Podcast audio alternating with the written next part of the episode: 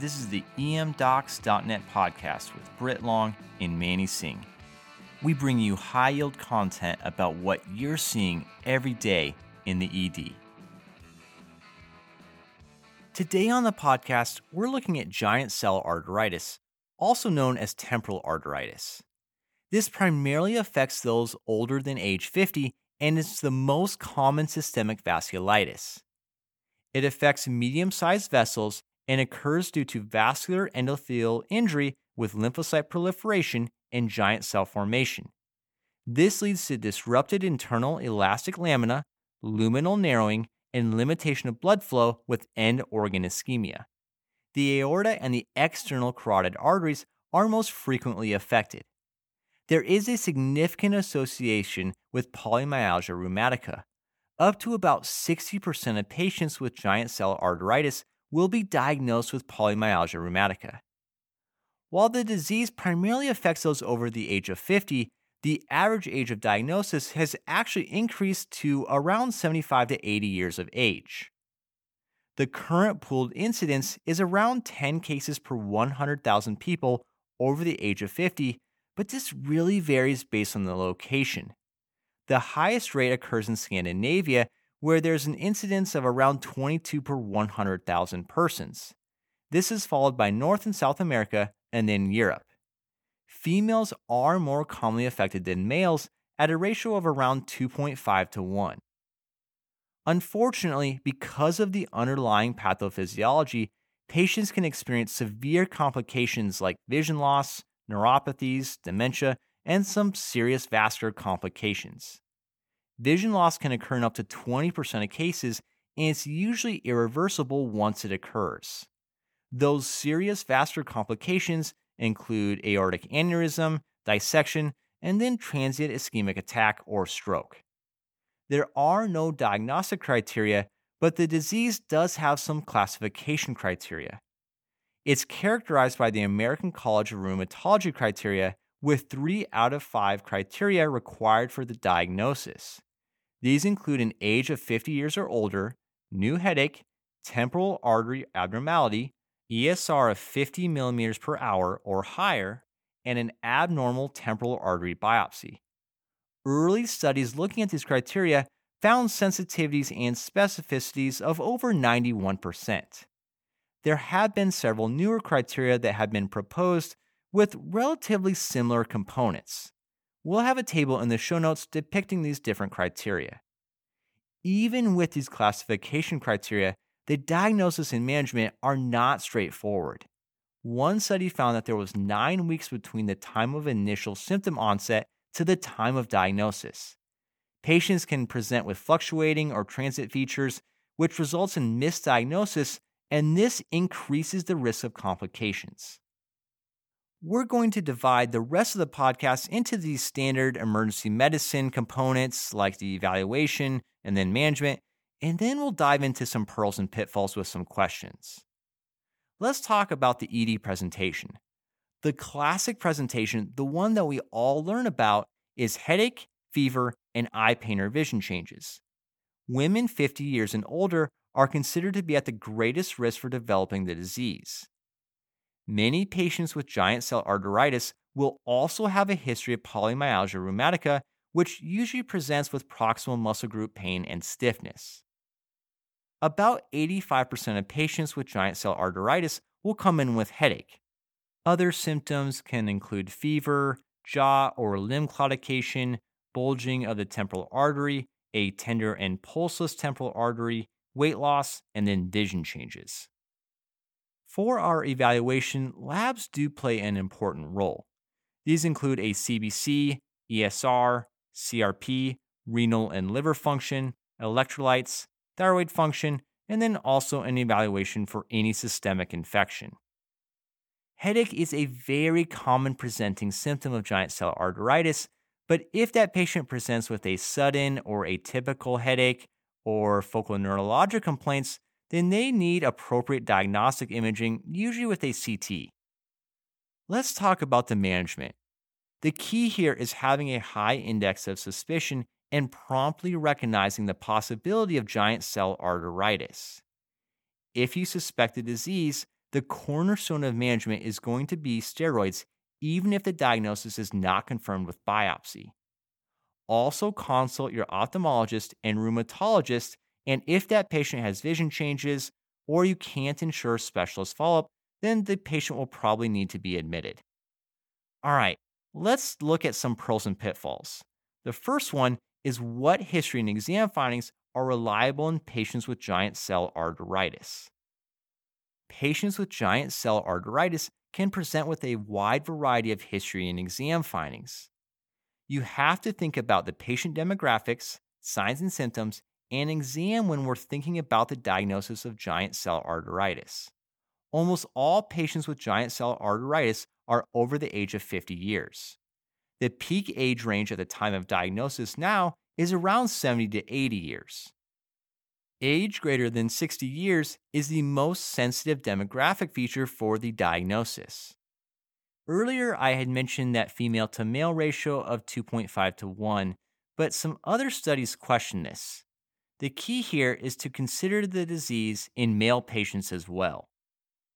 Polymyalgia rheumatica is definitely associated with giant cell arteritis, and it is one of the more specific features for giant cell arteritis.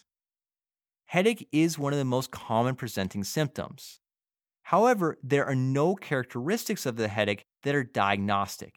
A temporal location is not sensitive or specific, and you can't use the absence of a localized temporal headache to exclude the diagnosis. Double vision is specific for giant cell arteritis at around 79%.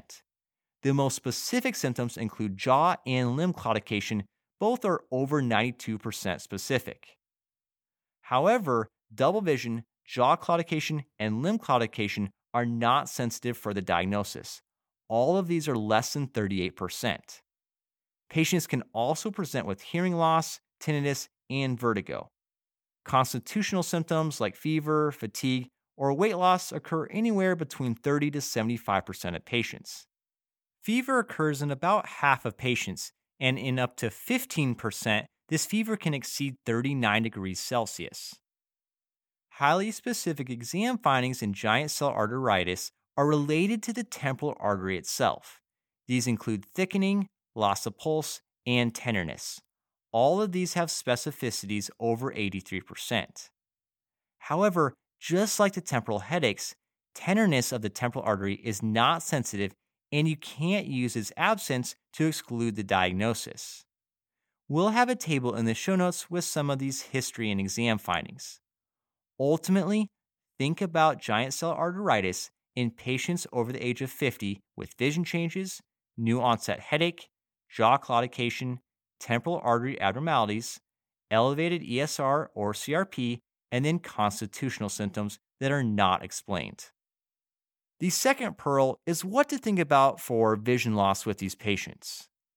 Giant cell arteritis is classically associated with complete monocular vision loss. However, other visual disturbances are actually more common than complete vision loss. Patients may also present with binocular symptoms. Overall, patients can present with diplopia, blurred vision, field loss, amaurosis fugax, or complete vision loss.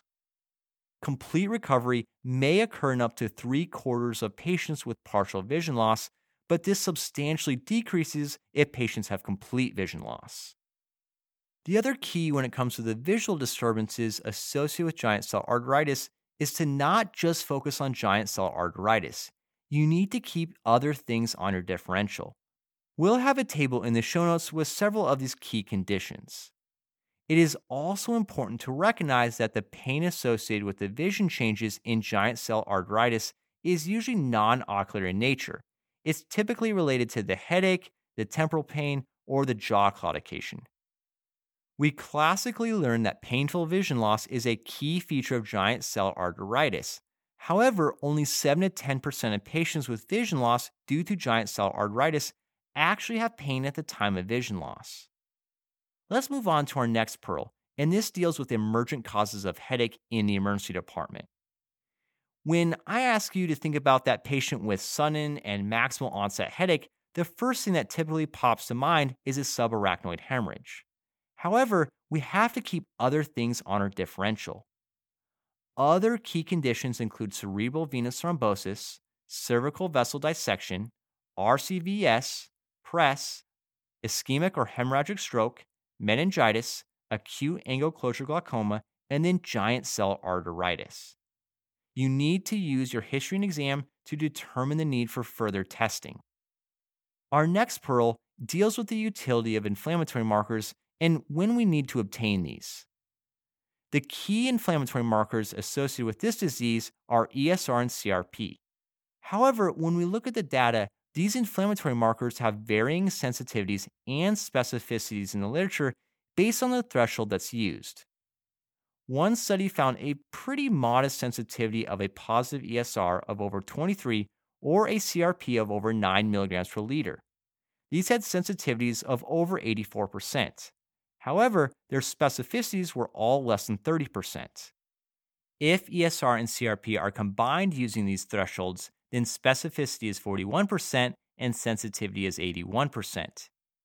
When you use a lower cutoff for a positive ESR, which is 17 for men and 22 for women, and then CRP with a threshold of 0.5 milligrams per liter, then the combined sensitivity approaches 99%. Two other studies using a CRP threshold of 0.5 milligrams per liter found sensitivities ranging between 98.6% and 100%. However, up to 4% of patients with confirmed giant cell arteritis have a normal ESR and CRP. You can look for other markers of inflammation. These include a leukocytosis, a thrombocytosis, and a normocytic anemia. A platelet count greater than 400,000 is by no means diagnostic, but it's actually more accurate than ESR in the evaluation of giant cell arteritis. While the inflammatory markers are sensitive, they're not specific, and if you've obtained an ESR and CRP, they can't be used to direct a diagnosis of giant cell arteritis alone. Both the 1990 American College of Rheumatology criteria for giant cell arteritis and the proposed revisions of these criteria use higher thresholds for a positive ESR of 50 and a CRP of over 10. You also need to keep in mind that these inflammatory markers need to be used in conjunction with your history and exam. Let's move on to the key components of our management. The first key component is consulting your ophthalmologist and rheumatologist. Treatment with high dose steroids should be started as soon as you suspect a diagnosis of giant cell arteritis. Don't wait for the temporal artery biopsy. Any delay in therapy could result in vision loss. For patients with a high suspicion of the disease, vision loss, or involvement of the large vessels like the aorta, then these patients warrant methylprednisolone 1 gram IV every day for three days. These patients also need admission for further evaluation and management with specialty consultation. If the patient has less severe symptoms and no vision loss, then they can be managed with prednisone 60 to 80 milligrams per day. If follow up within 24 hours with the specialist can be obtained, then the patient may be appropriate for discharge. However, if there's any concern that the patient won't be able to follow up, then admission is probably warranted. There are some other important vascular complications. These include aortitis with a predilection for the ascending thoracic aorta. The aorta and the first order branches are affected in 20 to 80% of patients with giant cell arteritis. Up to two thirds of patients with the disease will have evidence of aortitis on imaging at the time of diagnosis. Untreated aortitis is associated with a threefold increased risk of subsequent aortic aneurysm and dissection. Aortic aneurysm occurs in 10 to 20% of patients with the disease, and dissection occurs in up to 6%. There's also some literature that suggests giant cell arteritis can increase the risk of TIA and stroke. The rate of stroke can reach 7.5% within the first four weeks of diagnosis. We also need to think about the external carotid artery. Patients can present with face swelling and pain, dental pain, throat pain, and then also tongue pain and macroglossia. Our final pearl deals with the definitive diagnosis.